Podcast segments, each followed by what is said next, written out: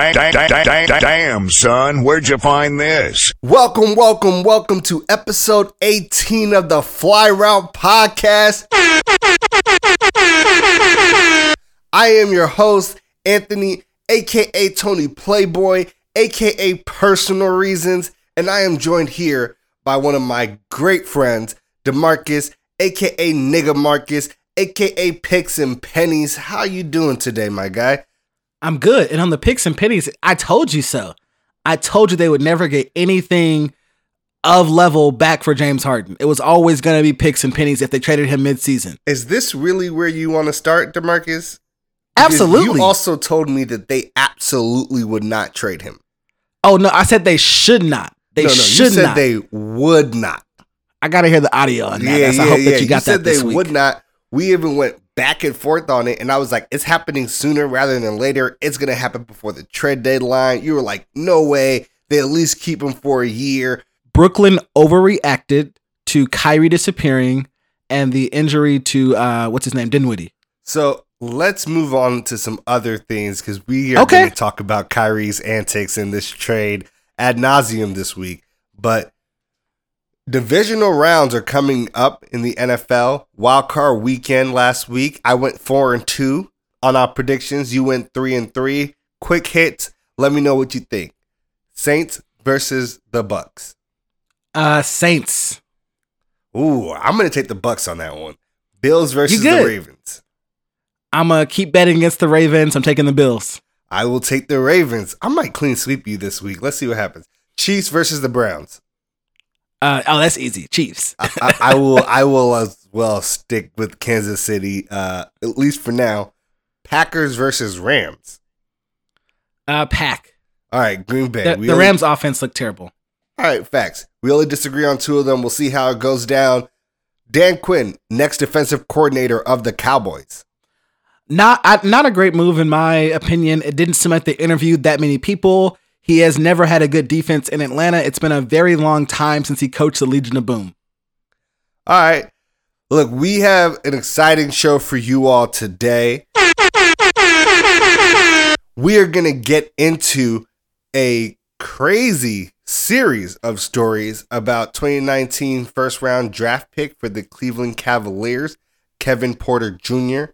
Get in depth on the Harden trade to Brooklyn.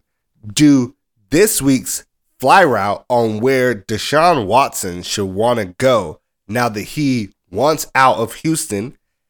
Give you our next iteration of COVID and crossovers. And this week's Ballers Bouquet. The, the, the, the fly route pod, the fly route pod, the fly route pod, the fly route pod.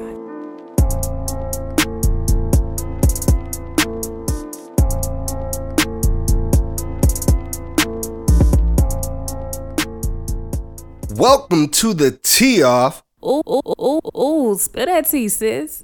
This is how we like to start our show off. We like to spill some tea on some of our favorite athletes and the crazy situations they get themselves into. Today's tee off subject is Cleveland Cavaliers first round pick. If you all aren't familiar with him, he was 30th pick in the draft in 2019, Kevin Porter Jr.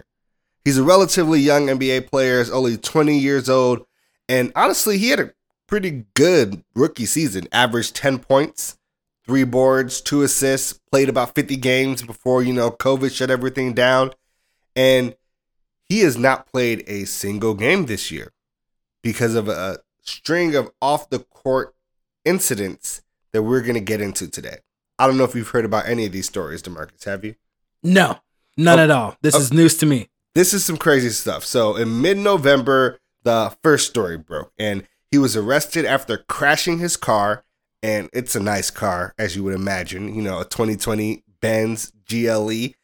Uh, the windows and the windshield were busted off. The car flipped over. All the airbags went off. The pictures are actually pretty gruesome. Yeah, yeah, it was a bad, bad crash, right? And the police, you know, obviously see the bad crash. They come to the vehicle to check on you, etc. And while they're attending to him at the crash site, they find a loaded Colt 45. I mean, he has good taste. Keep going. Tell me more. Responsible gun owner DeMarcus. approves of the choice. Them don't jam. You good? I mean, he he gonna be safe. That's all I'm gonna say. and some weed. Oh, okay, that's a problem. Any any respectable, responsible gun owner knows that you can't be under the influence of illegal substances. Look, it's you know, it's interesting because he was cited for the crash and was arrested on charges of improperly handling a firearm in a motor vehicle and the possession of the marijuana. To be fair, the police do not believe he was under the influence of weed at the time that he crashed the car, right? They said it was most likely a fatigue issue and they did not believe he was impaired. He was honest with the cops and told him that he had some drinks that night, but he passed the field sobriety test. They were not concerned with that. It seems like he just crashed his car because he was tired, right? He was released later on, pretty cheap bail, only 4K, especially for someone of his means at this point in time, right? And he pleads not guilty, first off, to the misdemeanor charge of marijuana possession. You know, in Cleveland, if you're a ball player, that goes away. Yeah, we know. That goes away. We don't do none of that. And he entered a no plea for the felony gun charge.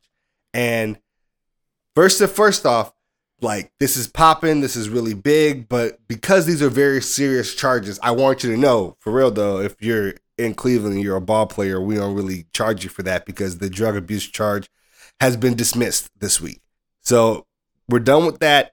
And he pleaded down to a guilty charge of failure to control the vehicle. And he was fined like $110 in total for those two things. And those were court costs, not like fines associated with the crime. However, and now this is the bad part the county is going to have a grand jury to hear details on his gun charge.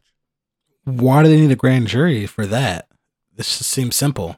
I imagine he wants to fight the fuck out this thing.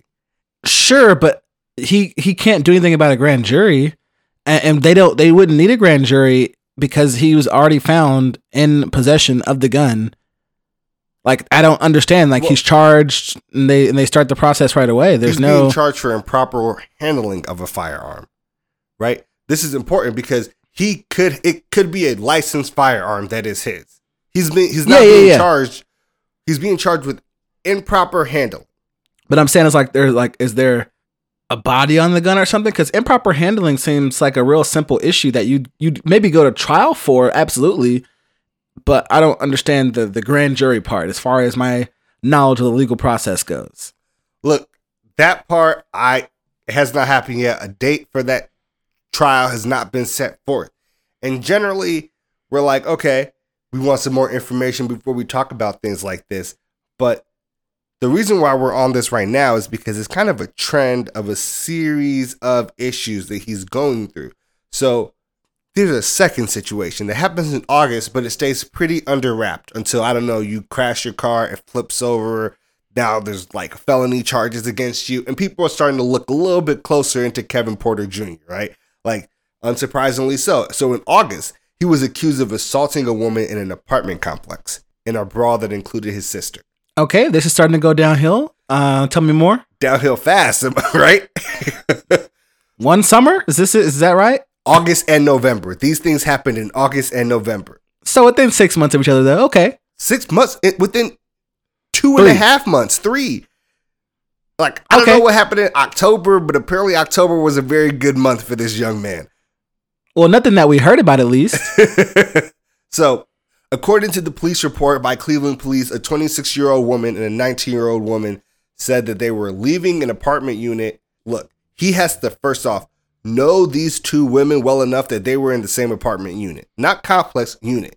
And apparently, his sister starts getting into it with the 26 year old, right? They start excha- exchanging words, is how they describe the incident. I love that description. we had words. You're like, what? Niggas know what you mean when you say exchanging words. And apparently, Porter's sister swung on Homegirl, hit her in the face. And now I'm assuming maybe Porter thinks that this is about to become a two on one situation because Homegirl's with her homegirl and your sister just punched her in the face. Allegedly, Porter throws his drink in the 19 year old's face, rips off her wig, nigga.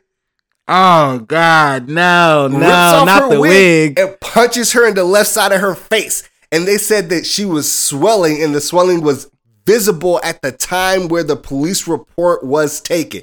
Nigga, I, I shit you not. They said she he snatched her wig and bopped her ass. Ah. He should have taken the Rondo approach, been like, I'm gonna try to break y'all up, but I'm not about to get involved. That's di- look.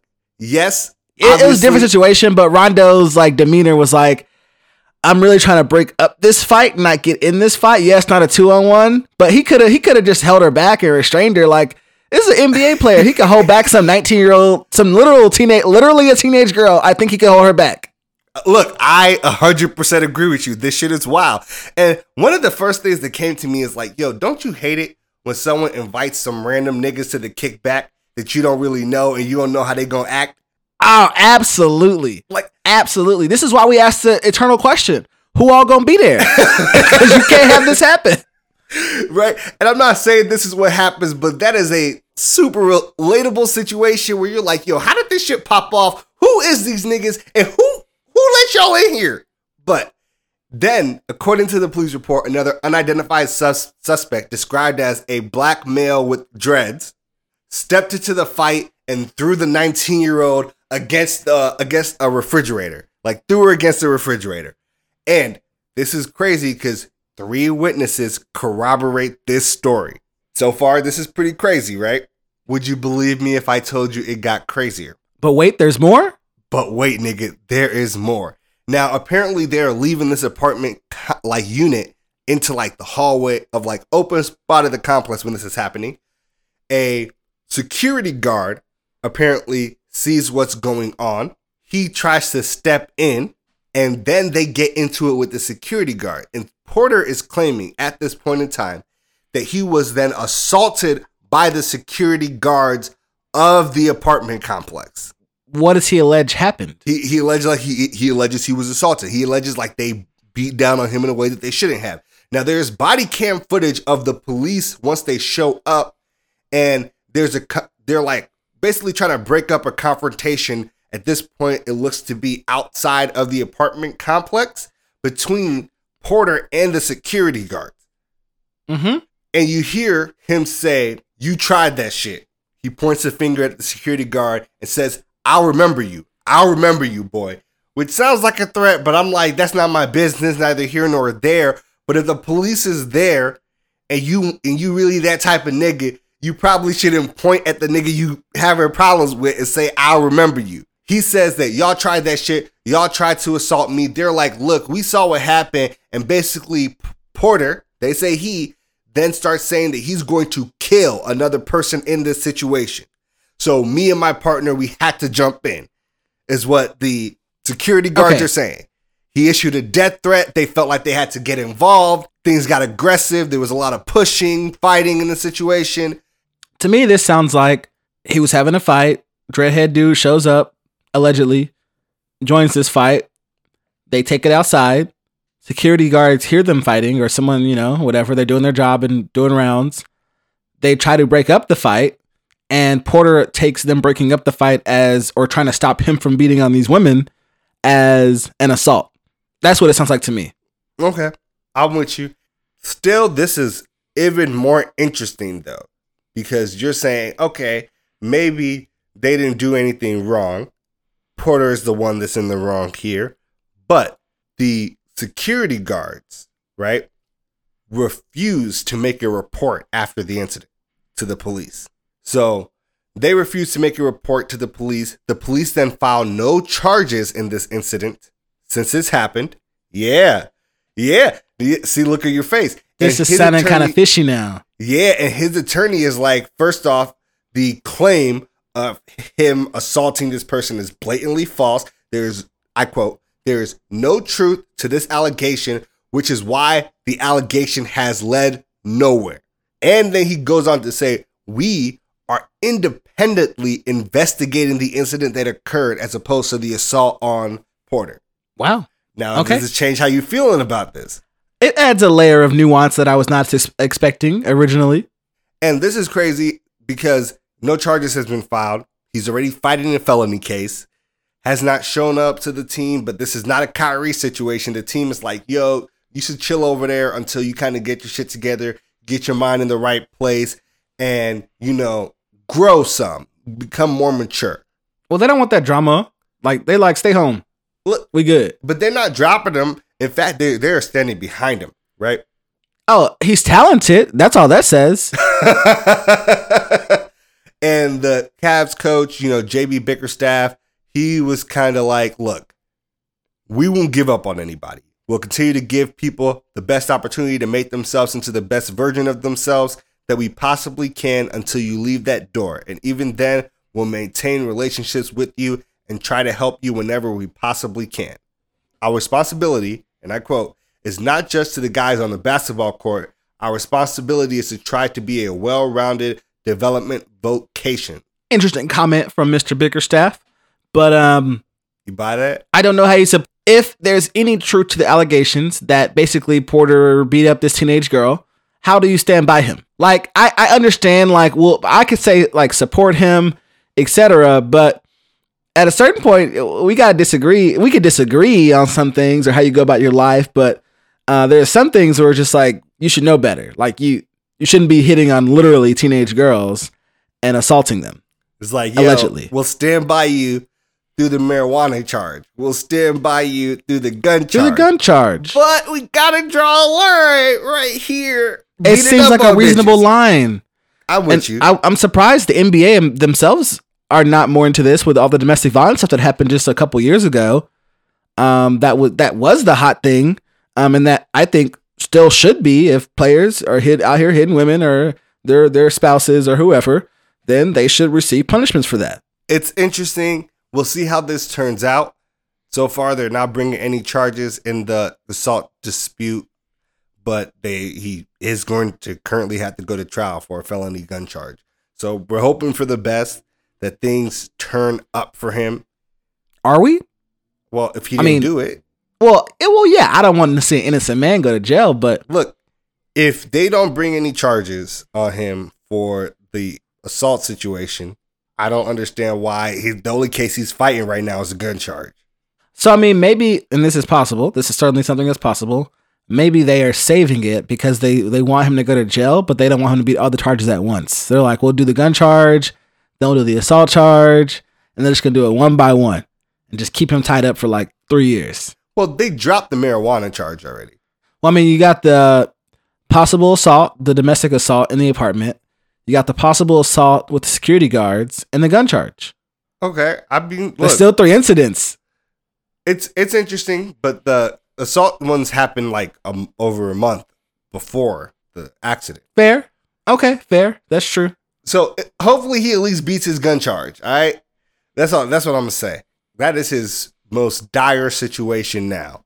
That was your tee off. Ooh, ooh, ooh, ooh, ooh, ooh. Spill that tea, sis. Spill that tea, sis.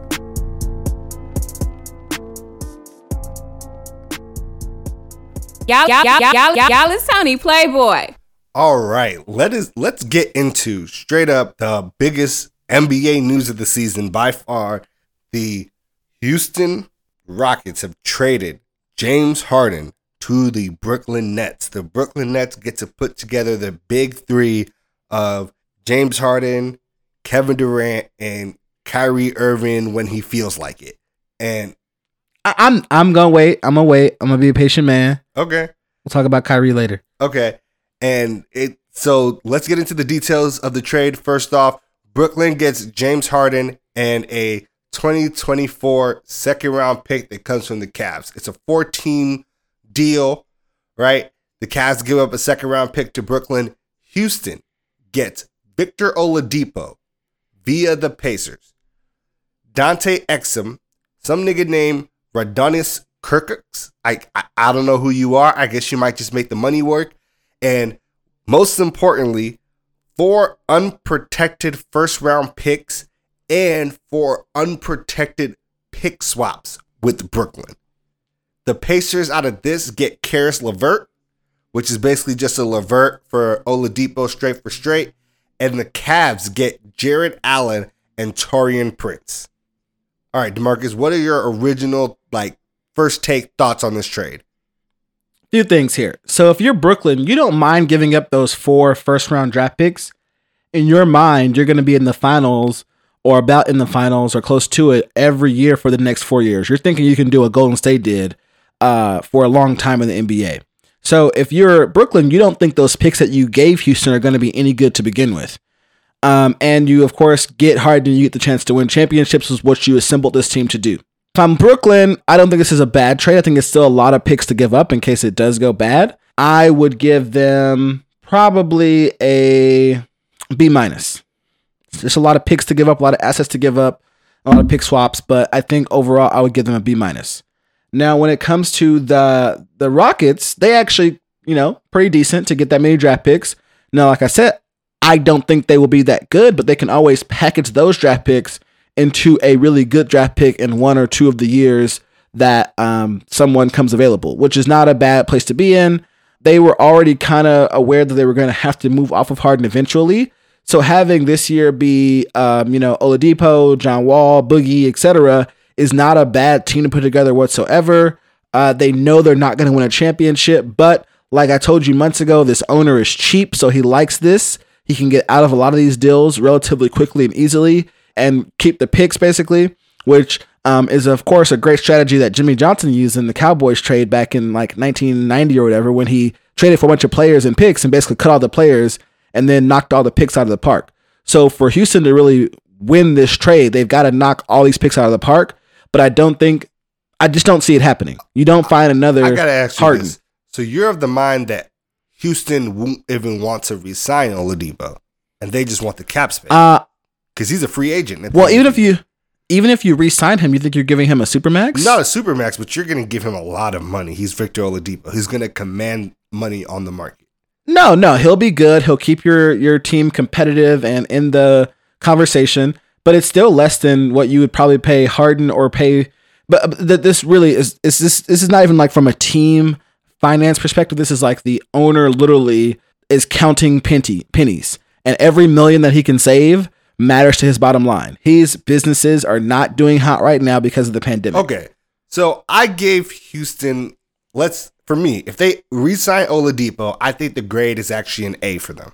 However, if Oladipo leaves at the end of the season, I'm going to say it's more of a B minus. It's a tough one. It's a tough one to give them. But they basically have turned Oladipo to Harden and some other two other guys for four picks and four pick swaps, which is actually pretty good, even though it's still not the value of James Harden. Right. More importantly, they said they wanted a young star that they could build around has a high ceiling to go forward from. Right now, I mean, Victor Oladipo is not the prima facie example of that, but he is a good one. No, Victor Oladipo is a really good player in this league. He's an all-star kind of player, and if he goes and off and you know stays healthy and goes off and has a good year, um, he can possibly be sneaking sneak into the All NBA conversation. But is he James Harden? Is he a transcendent offensive talent which you may never see again? No. I think I'd be a little less generous than you on the grades. I'd probably give Houston an A minus um, if he resigns, and I'd probably give them like a C plus if he does not resign. Because if he doesn't, the other players in this this uh, in this trade for Houston at least don't do much for them in the short term or the long term. Yes, I agree. The other players don't really do much for them. I feel like this is definitely a situation in which you had to get rid of Harden. Like just Tuesday night, Harden was open with the media, said that this is not going to work. It is not working. It is crazy. And then his other teammates had to then answer press conference questions. And Boogie was real straight up. Boogie was like, yo, this is disrespectful, but this ain't the first time. It's been disrespect since get. And like, it felt like he was actively crushing that locker room, their culture, and their ability to build or do anything with him in the room. Um, yeah, I just think that Houston. I mean, they weren't willing to get that all that uncomfortable in the end, um, which is what it comes down to. I think other other teams, other owners and GMs would have gotten more uncomfortable and let this play out a little bit longer. Um, there's of course, you know, always a chance that it would have worked out, um, and that they could have come to some kind of agreement and they could have gotten back into contention. Maybe not this year, but I mean, Harden, what what what the, what the way his game is, it's not like this is going to be the end of his prime. Like he's still uh, going to be a really good player in this league for a long time. So, rest of the people, I actually think the Cavs get an A plus out of this. Oh no, the Cavs did really well in this trade. That do I do agree with. They are a team that is rebuilding. They need to put together young star players or people who are near stars that are on the rise, and I think they added another one. Um, and it's going to help them in an Eastern Conference that's going to be, um, you know, it's getting better, but it's getting top heavy, and so there's going to be a nice soft underbelly to kind of stay in the playoffs, stay relevant for a little while, and maybe try to build while you wait out the beast at the top. Yeah, they got Jarrett Allen and Taurean Prince for a second round pick. And as long as they can That's great. Yeah, as long as they can retain Jarrett Allen, that's huge for them. Now, the Pacers, the surprise team in here, the one that we didn't really see coming. The Pacers basically get Oladipo on an aspiring contract. There have been rumors since the bubble that he did not want to be with them anymore. He was not going to re-sign for Caris LeVert. And I actually think this is like a B plus trade for the Pacers. Like, I want, I would like to have seen you try to shoot harder for something for Oladipo, but maybe they were shopping and they weren't able to get what they wanted. I mean, I, I think I give this probably a B minus. This is not a bad trade. I think knowing that Oladipo didn't want to be there and getting and, and him being a free agent next year and getting anything back for him of value is a win, uh, for sure. Uh, but I think this team needs. They don't have, in, my opinion, someone to build their team around. They just don't have it.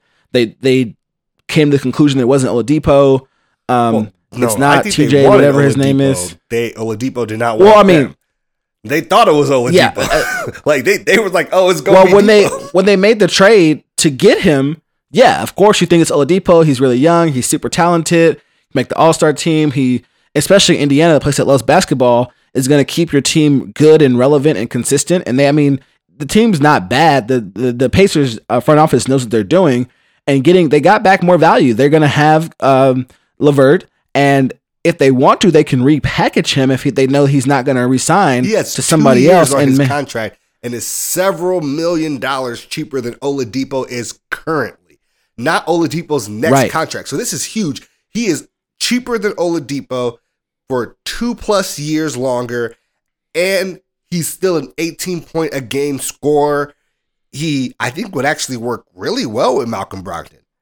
Like that's still quite a No. good backcourt, and in the next two years, LeVert might get even better. Like the Pacers basically just need to keep trying to hook a fish that they can finally get to stay. No, absolutely. Well, they also need to keep trying to hook a big fish. I think that going big game They're hunting is hooking nobody big. They're the Pacers, which is why they have to Yeah. keep doing this. Like Paul George wants Well, to okay. leave, George for Dipo. Dipo wants to leave, Dipo for LeVert, and they're just hoping that one of the fishes that they hook that grows and becomes better will hopefully stay because they just love Indiana so much. okay. You could be right, or they could keep getting lots of really good fish and then trade a few good fish for one really big fish.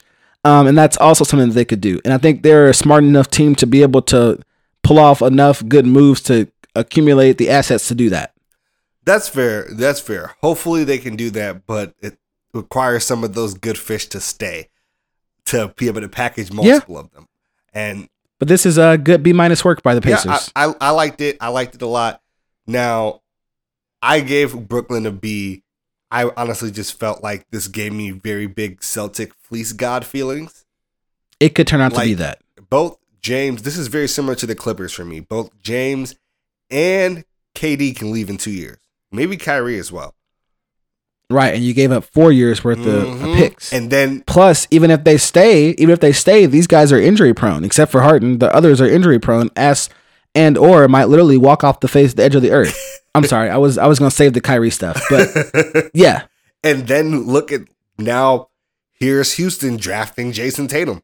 Here's Houston drafting Jaylen Brown. Right. So that is the thing that gave me like really bad flashbacks of past Houston mistakes in this area. But hopefully it all turns out well. I I'm interested to see what this Houston like team can do now with Oladipo, John Wall, Boogie, and like Christian Wood, who's honestly great upcoming star for them. And I'm even more interested to see what this Brooklyn Big Three is.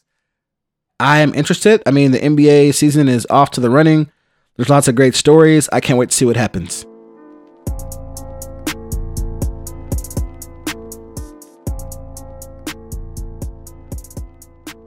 It's been a couple weeks off, but let's get into the fly route for this week. Deshaun Watson, because Houston is having a ton of problems. All their stars want out. Deshaun Watson was recently promised some input on the GM and head coaching decisions by leadership and ownership of the Houston Texans. However, they did not follow through on those promises and basically lied to this man's face. They hired a new GM, of course, from the Patriots lineage, Nick Caserio, because like I guess they really, really, really think that they can become the Patriots. And then they refused to even interview the one head coach candidate that Watson said he wanted them to interview, Who's also the best candidate? Eric Bieniemy, the architect of the Kansas City Chief offense, the Super Bowl winning offensive coordinator. You remember the uh, other Super Bowl winning offensive coordinator recently and what he's doing in the 49ers? No, he's actually a Super Bowl do. losing offensive coordinator. Yeah, twice actually now. Yeah. The Falcons Well- and the Niners. Coach, he coached to the Niners, but he lost the Super Bowl. Then he went somewhere Yes. and so crazy stuff. And they have honestly on Wednesday they caved and said, "Oh, you know, now that things are fucked up, we want to interview Eric Bieniemy." But guess what? They can't. They can't anymore. The window of time for them to interview him has passed, and now it's against tampering rules, and they have to wait until basically the Chiefs are out of the playoffs. So February. Super Bowl? Yeah. Yeah. and it's huge. He says he wants out. Houston Texans legends are telling him to stand his ground like Andre Johnson and telling him that they are wasting your career and they are known for wasting high level talent in Houston and you should get out of there as soon as you can. This is a guy that historically the thing that people say about him as a star in the league is he never fucking talked. But he decided to get on a soapbox and be like, bro, you got to get out of there. You know, D Hop co signed that with the quickness. Well, think about this, JJ Watt. Do you think that they have maximized his career and given him what he deserves? JJ Watt walking off the field for their last game said, Hey man, I'm sorry we wasted, wasted one of your years. So I I can't disagree with that. I think he is right to want out. He just should have realized this before he signed that deal. And then he could have been a free agent. Or at least flirting with it. Uh, you know they would have franchise tagged him. Yeah, they've been doing the same thing the Cowboys are doing with Dak, playing chicken. But Oh, it's Um, not the same know- thing because he don't want to be there. It's a Kirk Cousins situation. Oh yeah, well at this point, yeah. And but I'm saying he should have saw it. I mean, the owner, the owner, and the way the team dealt with the other disgruntled players should have let him know that even if he was a good boy, they was never going to treat him like he thought he should deserve, and like how other teams treat their franchise quarterbacks. Like, Yeah, like They they basically him, traded a, away a bunch of good players who were upset because they were doing some messed up stuff. Yes, but then they fired Bill O'Brien, who was the GM and the head coach, and then they tell you we are going to give you input on the next ones. We want you to have a say in what we do from here on out. So he's like, oh, "Okay, that's great. Let It's me sign pillow this talk. contract." They pillow called pillow talk, talk. this nigga. They did pillow talk, my nigga. You right. And he didn't have nobody good enough to tell him not to fall for it. Look, it, it sucks, but here we are now. He wants to be traded, and this is a great fly route in my opinion because Deshaun Watson has a no trade clause, which means that where he goes, he has to want to go there. That is a situation that almost never happens in the NFL. So, DeMarcus, what is the fly route for Deshaun Watson? So this is going to be unconventional, and there's going to be one big reason people think this won't happen. But I think this is the best case scenario, and it works out as a win for all three parties involved, or possibly four.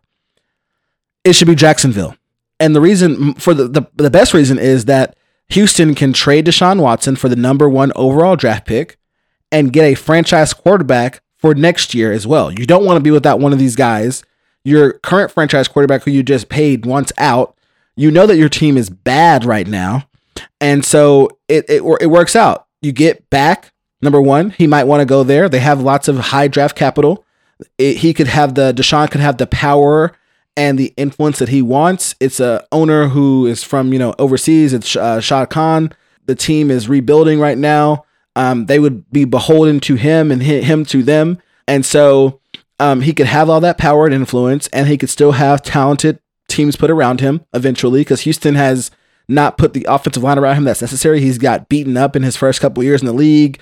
a lot and was running around. Sometimes, I mean, he's good at running, but sometimes that was running for his life. So Jacksonville has the draft capital to get him. Houston needs a franchise quarterback. Uh, Houston could be very happy with Trevor Lawrence. Plus, it lets Houston reset their their their cap, knowing the cap is going to go be going to go down. You can sign Lawrence to the rookie deal and then have time to rebuild your team back up to what you think it can be over time. And I think Trevor Lawrence probably fits in better in Houston than Deshaun Watson does, um, as far as how the city is going to perceive him.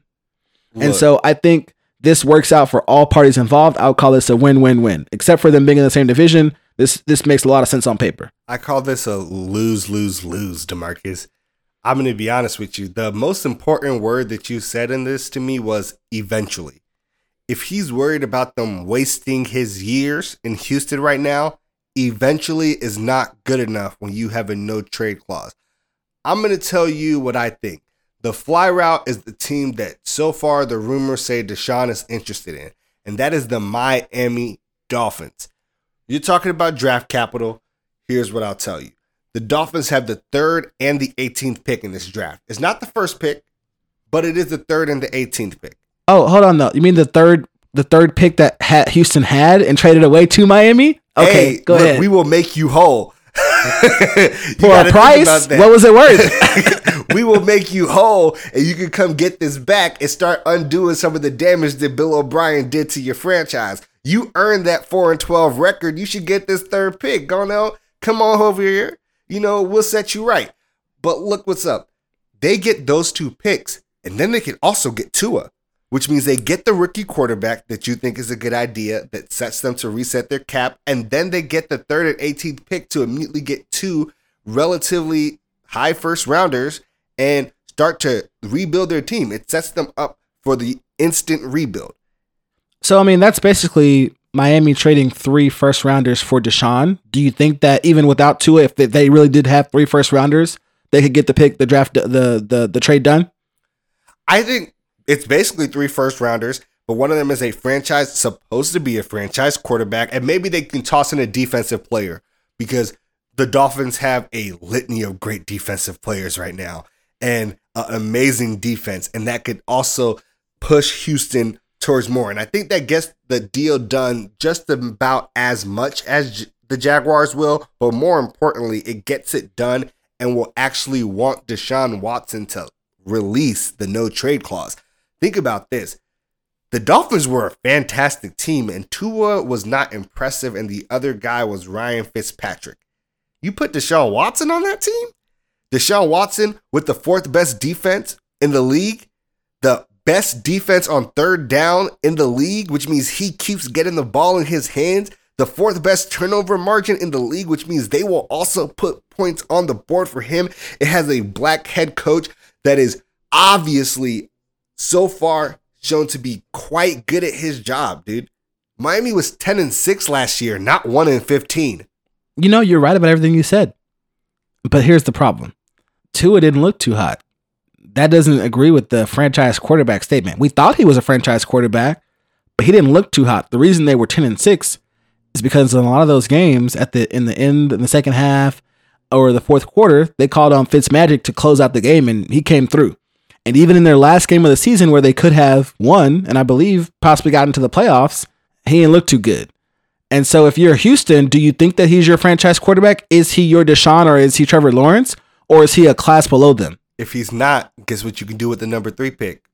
Justin There's no good quarterbacks. This you think he's going to be there at number three?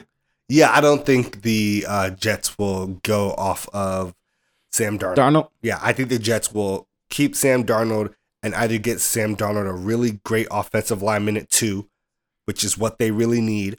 But- Probably the okay. perceived best O lineman in the in the draft goes to. Technically, you're not wrong, but they don't know that when they they're going to be drafting here in March or whenever in 2021, and Tua is not going to hit the field for them until uh you know August September. So they don't know if he looks bad or is he what he was his rookie year in his second year until a year later. It's a great situation to be in where you get to choose between these two young guys, and one of them it's one. Both of them should have franchise level talent. You get to pick one. Wasn't that the Chargers that basically had that choice with Philip Rivers and Drew Brees? Uh, well, they had both of them. They Yeah, didn't that's get- what I'm didn't saying. have to, That's- and Houston Brees gets just happened to get hurt. Houston gets a similar situation in which you have two franchise level possible quarterbacks that you get to test out and pick one. Not many people are in that situation. It would be kind of wild, I will admit, if they traded uh, Watson to Houston for the in this or Watson to Miami in this deal you're talking about, and then right after that trade, a couple months later, took a quarterback in the draft. Like that would be. I, I, I have not I can't think of a situation of that like that happening in my my recollection of my memory. I'm not saying that it won't happen, but I would be very surprised if it goes down just like that. I'm just saying if you're if you think they're low on Tua, then they take the two picks, some defensive players, and make it happen. But you know, we will see what happens. Will Deshaun Watson be the next star to Exodus from Houston?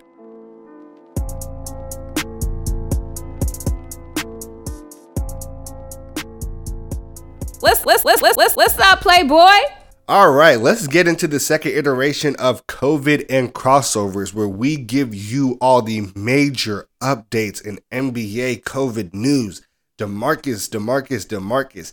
The NBA has had to postpone nine games this season and eight since Sunday. We are recording on Wednesday. So I anticipate by the time we drop, they will have postponed several more games at the very least. The Sixers are dealing with an outbreak or have positive tests. The Celtics, the Mavericks, the Wizards, the Heat, the Bulls, the Warriors, the Suns. Jesus That's Christ. like half the league. Nigga, right? So this is insane right now. Last week, we talked about, you know, them testing people that you come in close contact with that live in your household. And I said, well, maybe they'll be ahead on things when they come to them. Clearly, I was wrong because COVID has rocked the league. Yeah, I mean the the main thing is on based on the way they're going right now, I don't think they are going to be able to play this full 72 game season in the time period that they had allowed for because most of these games have just been postponed and they have not found a time to reschedule them in. And this means that they're going to have to extend the season or make teams play on days they would have been off later in the season instead. And so I just don't see that happening, or I don't think it's very likely to happen given the proximity uh, of the NBA season ending on the calendar right now and the Olympics. And things are looking looking better in the world. 2021 started off kind of wild, but we've got the vaccine. There are lots of there's even now more news of a Chinese vaccine that's decently well, and the U.S. vaccine's rolling out faster, etc. It looks very likely that we're going to have an Olympics and that athletes are going to want to go possibly, and it's going to be safe to go. And so they can't push the season back anymore. So they're going to have to cut games and come to some agreement with the NF, uh, NBAPA and their TV uh, providers. The first thing that we should remember here is that they only released the first half of the season schedule because Exactly. the second half has a period of time built into it. They did something the NFL did not for postponed games. We don't know how long that period is though. And the way that they are postponing games when we are only what nine games in, mm-hmm. it feels like you're still going to be right no matter what, but at least they have kind of prepared themselves for this situation. Yeah, I mean, the NFL did not end up needing the extra weeks in the season that, that we thought they did, or at least I thought they did. But they were very lucky not to, um, especially toward the end of the season when the pandemic was spiking all around. Maybe they got their protocols down by the end, or players finally took it serious. No, they just played games then- without quarterbacks, nigga. Like they were just like, fuck it. there were some of those. There were some of those.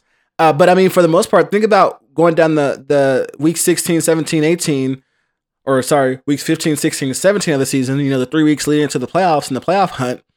There weren't too many games compromised by COVID. There were certainly some, absolutely. Uh, but there weren't as many as you maybe would have thought based on how bad the pandemic was in the rest of the country. And so I thought the NFL got lucky. I don't think the other leagues will get lucky and have not so far. And the baseball was not lucky this summer. Basketball has not been lucky so far. Until we see what they have planned for the second part of the season and this this time period to to play these games in, uh, it's going to be very difficult to say that they're going to be able to finish 72 games in the amount of time they have allotted. Because yes, uh, right now the the finals would end in like mid July, which is not too far off, about a month back from where they would normally end in in mid to late June. But here's the difference: they started the season at Christmas. They normally start in October. So unless they have taken literally six weeks of time in the spring where they can play all these extra games, I don't see it happening. So here's something that's very interesting to me when you compare football and basketball. Football, I think, is got a lot of leeway from how large their rosters are, but also in particular how the NFL expanded their practice squads and allowed people to Mhm. be called up and expanded their roster spots because of that. And that has seemed to do the NFL a lot of good. It's like we hear, okay, offensive tackle is out, pull one up from the practice squad. The um, I want to say the Rams kept the whole extra quarterback kind of on their practice squad, but not with the team that they were able to pull in in a situation. So interesting. The NBA has done some things, but maybe not in a way that accounts for how small their rosters are in the first place. So the NBA has made some changes to their COVID protocols that I think we should get into that they think is going to stymie these outbreaks, hopefully. And to be fair, as of right now, people are not very positive on these changes. And to be honest, when you hear them, you will be disappointed as well. So the first major change is that when teams are in their home market, the players and staff must remain at home at all times unless they are going to team related activities, exercising outside, or performing essential activities such as like getting groceries. They have to be in their homes basically. Any other time. They say anybody who regularly visits the home of a player or a staff must have two COVID tests per week. Before, I think it was an optional situation, which is how they caught the KD thing, right? Where KD did not test positive, but someone that is in KD's home did. Now it's mandatory. They are supposed to limit any away from work interactions to only family members and household members that are with them or personal staff that comes into their home. Personal staff that comes into their home are required to now be tested two times a week. Pre-game meetings and all meetings outside of the game can only be 10 minutes long. Everybody has to wear a mask and any other meetings has to be held on the court or in an arena room that's big enough to allow everybody to be six feet distance from each other. So, so far, like these are pretty draconian, but they're not super crazy. Now, what happens when you're on the road? They've also changed those rules. Players cannot leave their hotel rooms anymore except for team related activities on the road. They can no longer rough. have guests in their hotel rooms. Before the league was like you can have family members, limited number of family members, like I think it's up to two, and long standing personal friends. So, like, when did you follow her on Instagram? But they were allowed. Now they cannot have any guests and they cannot leave their room except for home, uh, except for game activities, league related activities. They can no longer go to restaurants, any of that. So I totally agree with these precautions. That's basically how I've lived for the past uh, 10 months, you know, uh, not going anywhere except for the grocery store and then to work. Um, I think despite them being somewhat heavy handed, they are they have not gone too far. And I think these things should work. NBA players won't like it. They will break these rules. They will end up playing PlayStation in each other's rooms. They will end up trying to sneak in women. We've seen it happen already. I think we will see it happen again. You know, the the big thing really is, and I'll talk about this a little bit. The NBA is changing things on the fly because they literally don't know what works and what does not work. And yeah, there's a lot we don't know about this virus, but the NBA is in a very precarious position right now when it comes to, you know, the ability to have a full season and make enough money for things to be right next year or the year after that. And that's the biggest bottom line here. That's the reason why these teams are playing is are they going to be able to make enough money in order to make up for the losses they had, especially, you know, missing a bunch of games last season. They've cut 10 games this season. And even and, this other thing, when you're in, on the road and you're traveling, this is important. We saw already the NBA has teams playing lots of back to backs or uh, you know two uh, two game stands against the same team to reduce the amount of travel, and that means let's say that you're in Utah, which is already pretty boring, and you are now stuck in your hotel room for the better part of three or four days. Anytime you're not at practice or a game, that's pretty difficult on the players. And at that point, you might as well start to consider going back to a bubble. And he can't have no hoes from Utah entertain him. Before he I mean, could choose just one. I don't know that I want a nice Mormon, a lady, Mormon girl. One nice Mormon lady who has a fire Instagram who he is claimed to know for a extended period of time entertain him. Now he can't even have any guests. His mama, if she was in Utah, couldn't come through. He couldn't see his mama for four days. Literally, they said if his mom lived in Utah, he could not see his mama for four days while he was in Utah. So That's kind of crazy. yeah. So when you think about it like that, it is kind of crazy because we obviously know some people would try to use these exceptions to do things that they should not do, right? But also, you can't really distinguish between those two things. And the things that they've also done is limit pregame and postgame interactions. Players are limited to elbows or fist bumps. Apparently, they can't like dap hands and shit after free throws anymore. Like the NBA has literally said this. Well, they said why are they still doing that? Look, they I stopped doing that months ago. look, this is interesting because they have limited all these things, but you can still swipe down at my face when I'm going up for a layup. But I can't dap you up after hitting a free throw. So you got to think about it. You're like, why aren't they doing these things? Because maybe because you can do all those other things. Well, yes and no. we gonna but, I dive mean, after the ball together, huffing all Two- over each other, nigga. But two two things two things so number one minimizing as much contact as possible is what's key the second is you know they talk about 15 minutes of accumulated time with someone who is infected and the nba and nfl both track their players and usually with the normal on the court activities even diving for the ball and stuff there's good enough ventilation in the arena plus the uh, you know lack of 15 minutes of contact time means that you're unlikely to spread it and so any minimization of contact is probably good, but there's always going to be some risk to be able to play the game. You got to be able to play defense, you got to be able to go after the ball, etc. But those are acceptable risk versus there's ones that are unacceptable that you can actually cut out without, you know, changing the product on the court. So this is interesting because after these things were released, a reporter asked now Oklahoma City Thunder George Hill about his opinion on these new restrictions set up by the NBA and the protocols. And he had these things to say. I mean, I'm a grown man, so I'm going to do what I want to do. If I want to go see my family, I'm going to go see my family. They can't tell me I have to stay in a room uh, 24 7. If it's that serious, then maybe we shouldn't be playing. So, first off, he hits it with I'm a grown man. Y'all can't be telling me what I'm going to do and tell me I got to stay in my room and do nothing. Which is like, I hear you, but then he says something that's really interesting to me. If it is this serious, maybe we shouldn't be doing this. That's either that or a bubble. it's, it's, it seems like that's the options at this point. And he goes on, No one's going to be able to just cancel their whole life for, the, for this game. And uh, that's how I think about it. Um, I just don't understand some of the rules as far as, you know, we can sweat 48 minutes with the with the guy next to us and the team next to us, but we can't talk to him after the game. It, it makes no sense for me. So you really kind of got into the latter part of his quote. He's like, we could sweat on guys for 48 minutes, but like we can't talk to them after the game. Right. And maybe there's some science to that, but he's he's making a very strong point.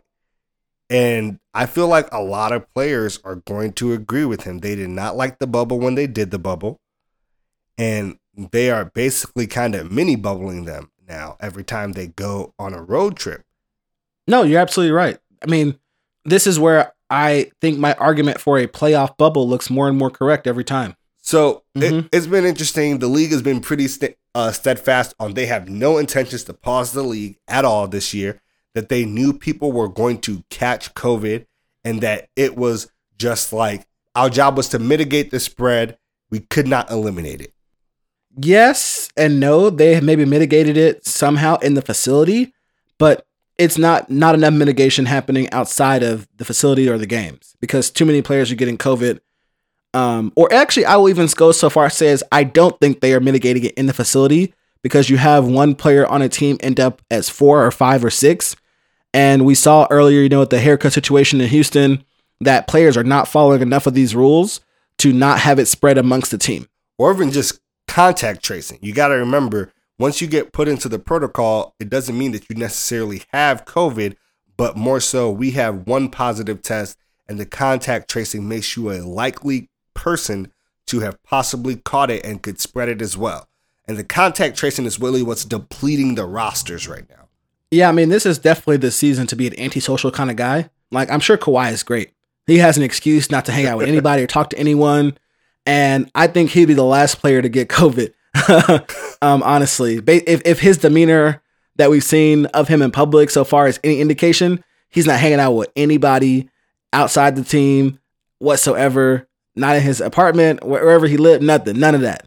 He is sitting by himself watching like Film. old Dave Chappelle or film. Look, so this is interesting. The last part of this COVID and crossovers thing I want to get into is Kyrie Watch, which honestly should at this point maybe be its own standalone segment because Kyrie will be entertaining for this entire season. So, as many of you already know, Kyrie has missed the last three or four Nets games for quote unquote personal reasons.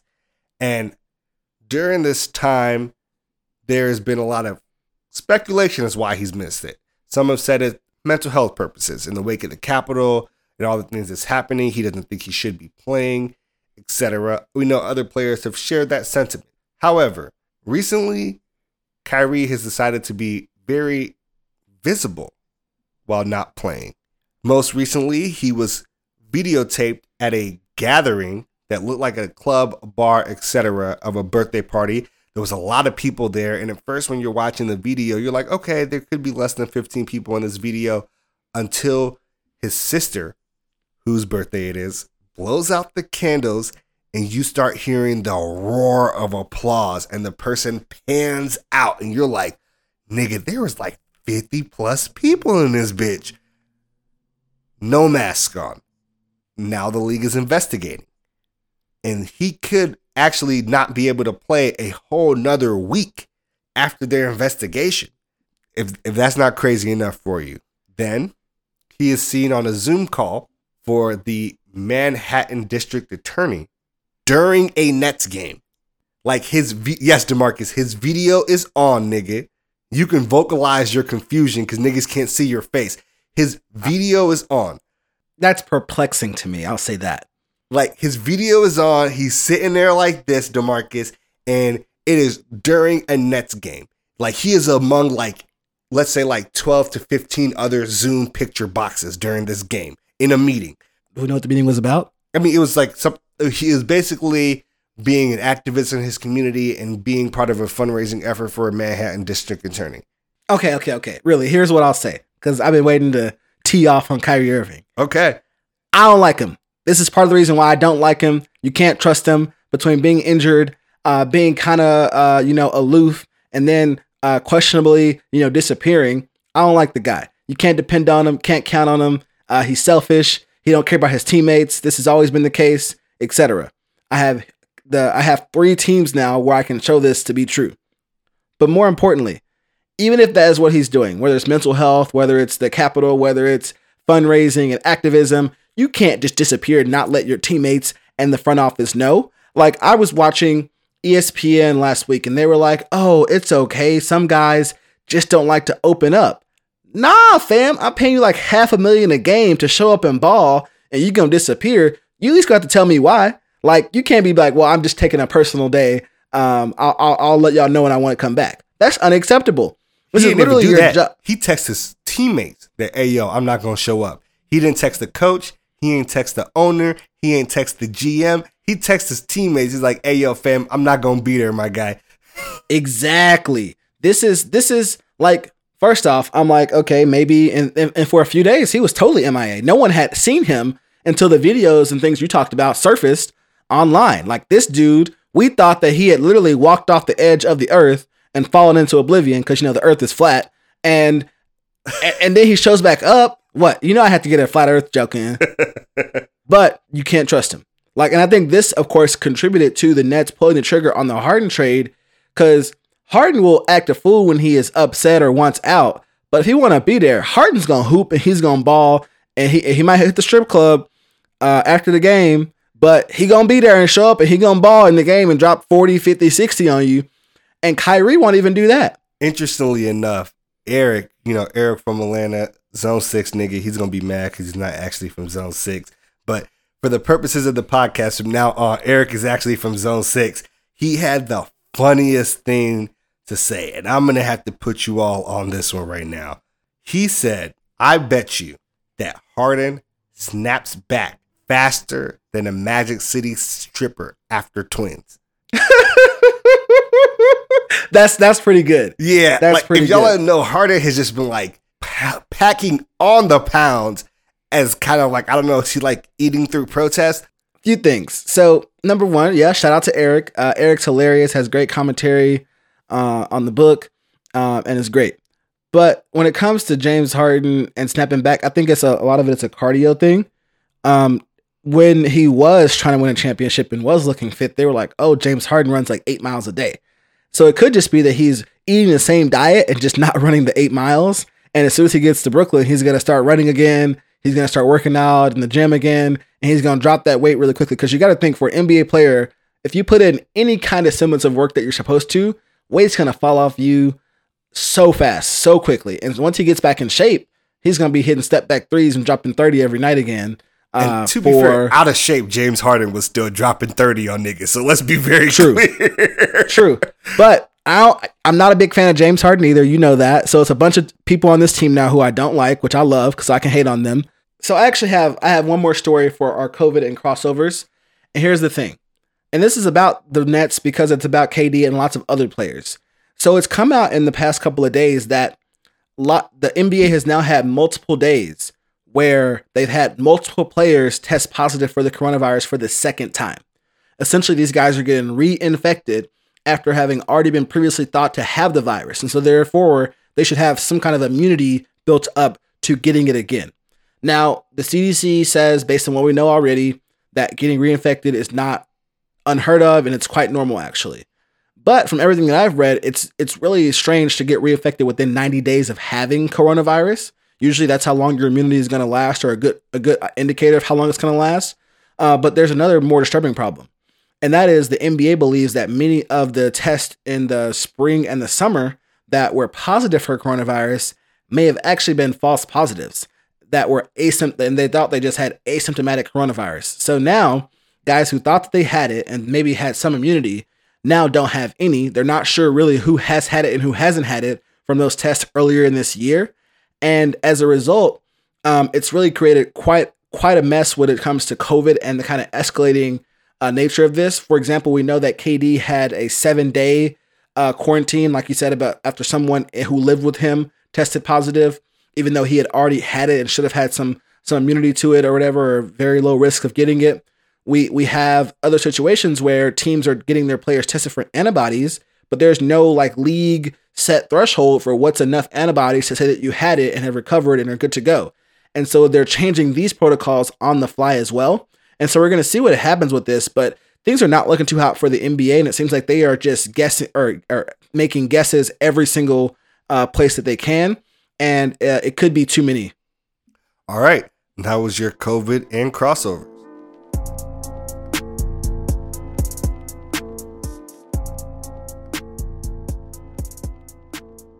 Welcome to the final segment of our show, the heart of our show, Ballers Bouquet. Too often in the media, people only want to focus on the negative and salacious things athletes do and never want to give them their credit where credit is due. Here, we like to make a change.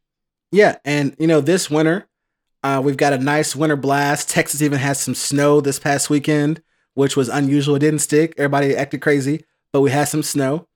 But we're gonna go to Cleveland, where we're gonna talk about the Browns' offensive tackle Jedrick Wills, who also had his own winter blast and is this week's recipient of the Ballers Bouquet.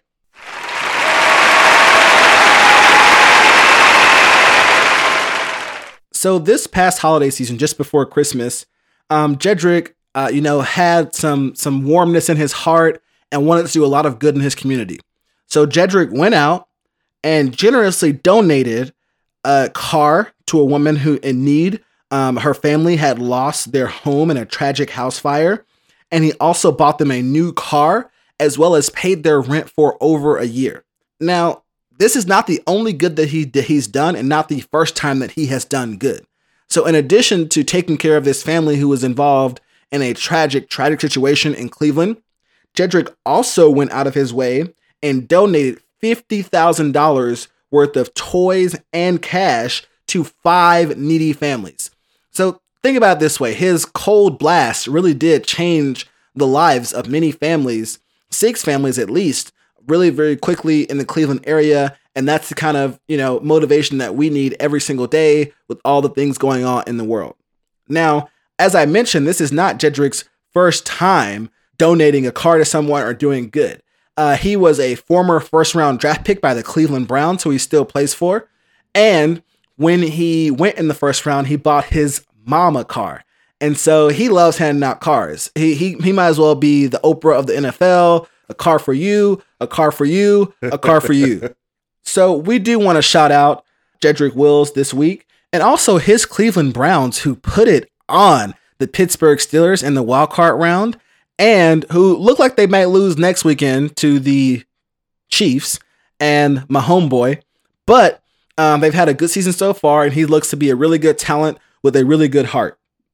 Now, it's also important to point out that this story was a bit under the radar. I was able to pick it up through some tweets by Adam Schefter and uh, looking on Reddit, but Jedrick did not post any of this information, whether in text or pictures or video or anything about it, on any of his social media. As in, he truly did good acts out of the kindness of his heart and not for the likes or the retweets or the hearts or whatever it is that people do good things for sometimes. So we know this is coming from the right place. And it's interesting to note for me that he was also the sub one of the subjects of our tee off last week, and this the salacious story about the drag racing and being pulled over got infinite times more coverage than this type of a story ever does.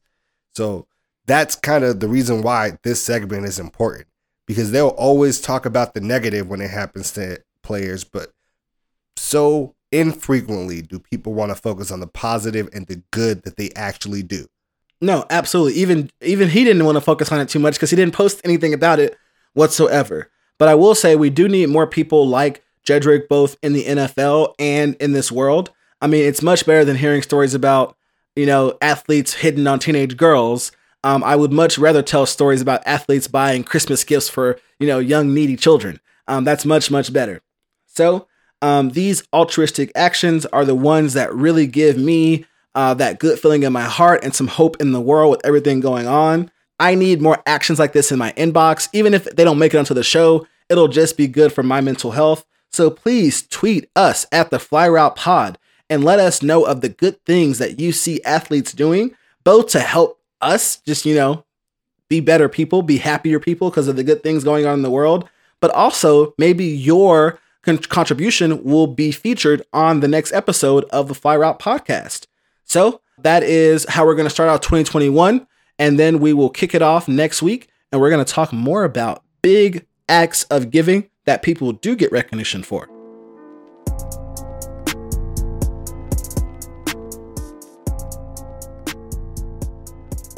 It's a it's a it's a it's a it's a Playboy affair. All right, all right, all right. That is it for episode 18 of the Fly Route podcast. As always, we want to say that we appreciate each and every single one of you for taking the time out of your day to listen. As always, we want to get your feedback, hear what you think. Do you think this trade was a win for Brooklyn? Do you think that the Houston Rockets are going to be any good this year now that Harden is gone? Let us know. Hit us up on Twitter, Instagram, at the Fly Route Pod. Also, give us your playoff picks. Like, we can't be the only ones out here putting our reputation on the line. Let us know who you think's going to win in the divisional round of the playoffs this weekend. Is your Super Bowl pick still the Kansas City Chiefs? Absolutely. I wouldn't change for anything. All right. We will see you all next Friday.